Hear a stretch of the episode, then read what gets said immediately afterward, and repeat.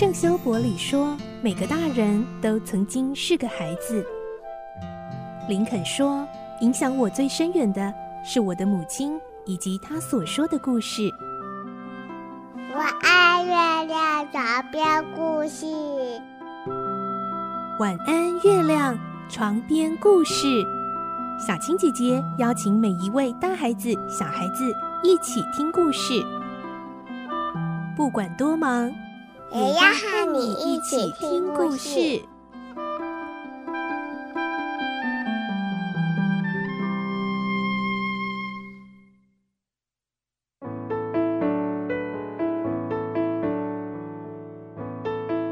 晚安，欢迎你和我们一起听故事。我是小青姐姐，我们继续来听《顽童历险记》的故事。今天是二十二集，我们会听到哈克和吉姆遇到的这个老头跟年轻人，他们呢都分别说出自己有一段很可怜的遭遇，甚至呢一个说自己是公爵的后代，一个说自己是国王的后代哟。来听今天的故事。《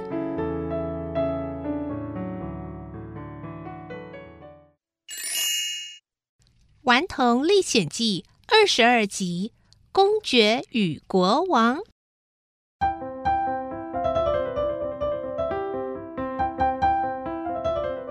老秃头嘲讽地对这个年轻人说：“哎呦，你拿那颗破碎的心向我们发什么牢骚啊？我们又没得罪你。是哦，我也知道你们没得罪我，我并不怨你们，真的。”是我自己哈，把身份降低了。是啊，唉，我只能怨自己啦。嗯，你唠叨了半天，到底原本是什么身份？现在沦落到这个地步啊！唉，说出来你们也不会相信，我的身份是一个秘密呀。唉，都没有人肯信的啦。这么一来，大伙儿当然更好奇了，不断催促他赶快说出来。好吧，朋友们，我明说好了，谁叫我们是患难之交呢？我想你们应该值得信任吧。年轻家伙好不容易下定决心，一本正经的宣布：“你们一定想象不到，照合法的身份来讲，我是一个公爵呢。”啊，公爵！哈克和吉姆一听，瞪大了眼睛，吃惊的仿佛眼珠子都要掉出来了。老秃头也很吃惊，但仍充满怀疑的问：“你说的，呃，都是真的吗？”“当然是真的啊！我曾祖父是布利吉华德公爵的长子，他为了要呼吸新鲜的自由空气，上个世纪末就来到美国了。”后来啊，就在这里落地生根，我就是他的后裔啊，所以是名正言顺的布利吉华德公爵。哦，可恨的是，留在祖国的不孝亲戚有阴谋夺取了我们的爵位和财产，我才会沦落到这里了，流落到这一艘可怜的木筏上啊！听到这里，吉姆好心的说：“哎呦，呃，真可怜呢。”我们要怎么做才能安慰你呢？朋友，不管你们做什么，恐怕都无法使我破碎的心得到安慰。毕竟哦，我的遭遇实在太可怜了。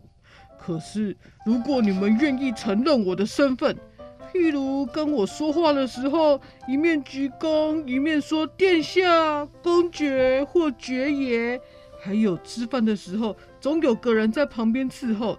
那我就会觉得舒服多了。吉姆立刻爽快地说：“哦哦哦，这容易啊，没有问题的。”呃。吉姆的话还没说完，老秃头突然也大哭了起来。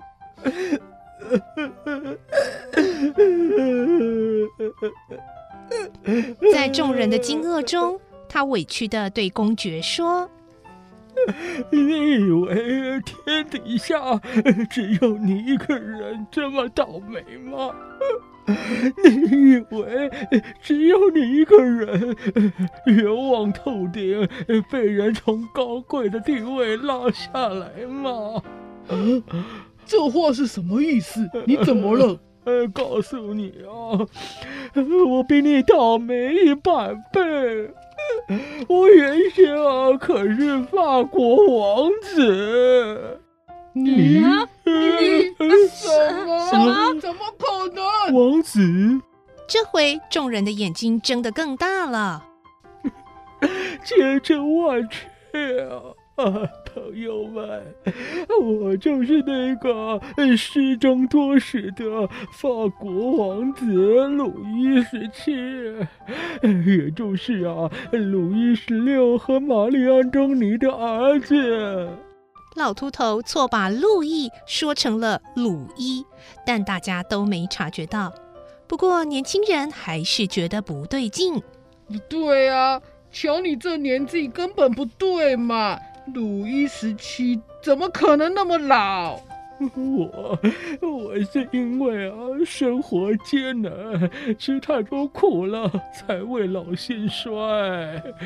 啊，我以人格发誓，在你们眼前啊，这个倒霉透顶、到处流浪、总被人踩在脚底下、吃尽千辛万苦的人，的的确确啊，就是未来合法的法国国王。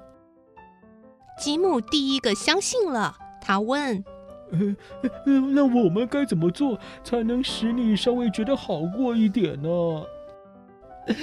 我的期望不多，只希望啊，你们能够按照我的身份来对待我，如此而已。比如啊。吃饭的时候伺候我先吃，和我说话的时候一边跪下右脚，一边称我为陛下。站在我面前的时候，如果我没叫你坐下，就不能自己先坐下。听了这一堆鬼话，哈克心里有数了，他非常清楚。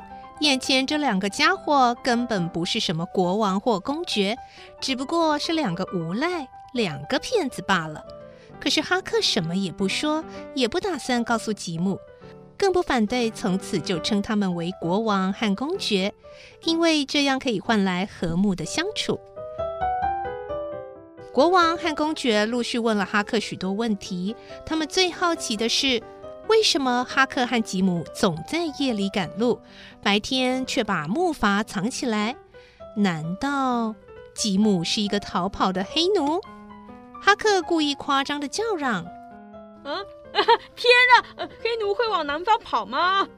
国王和公爵想了想，也对，南方蓄奴严重，北方则普遍反对蓄奴。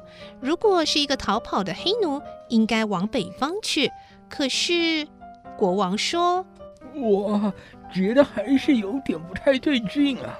你们可得把事情好好的说清楚。”哈克镇静地说：“好吧，是这样的，我老家在密苏里州的派克县，我是在那里出生的。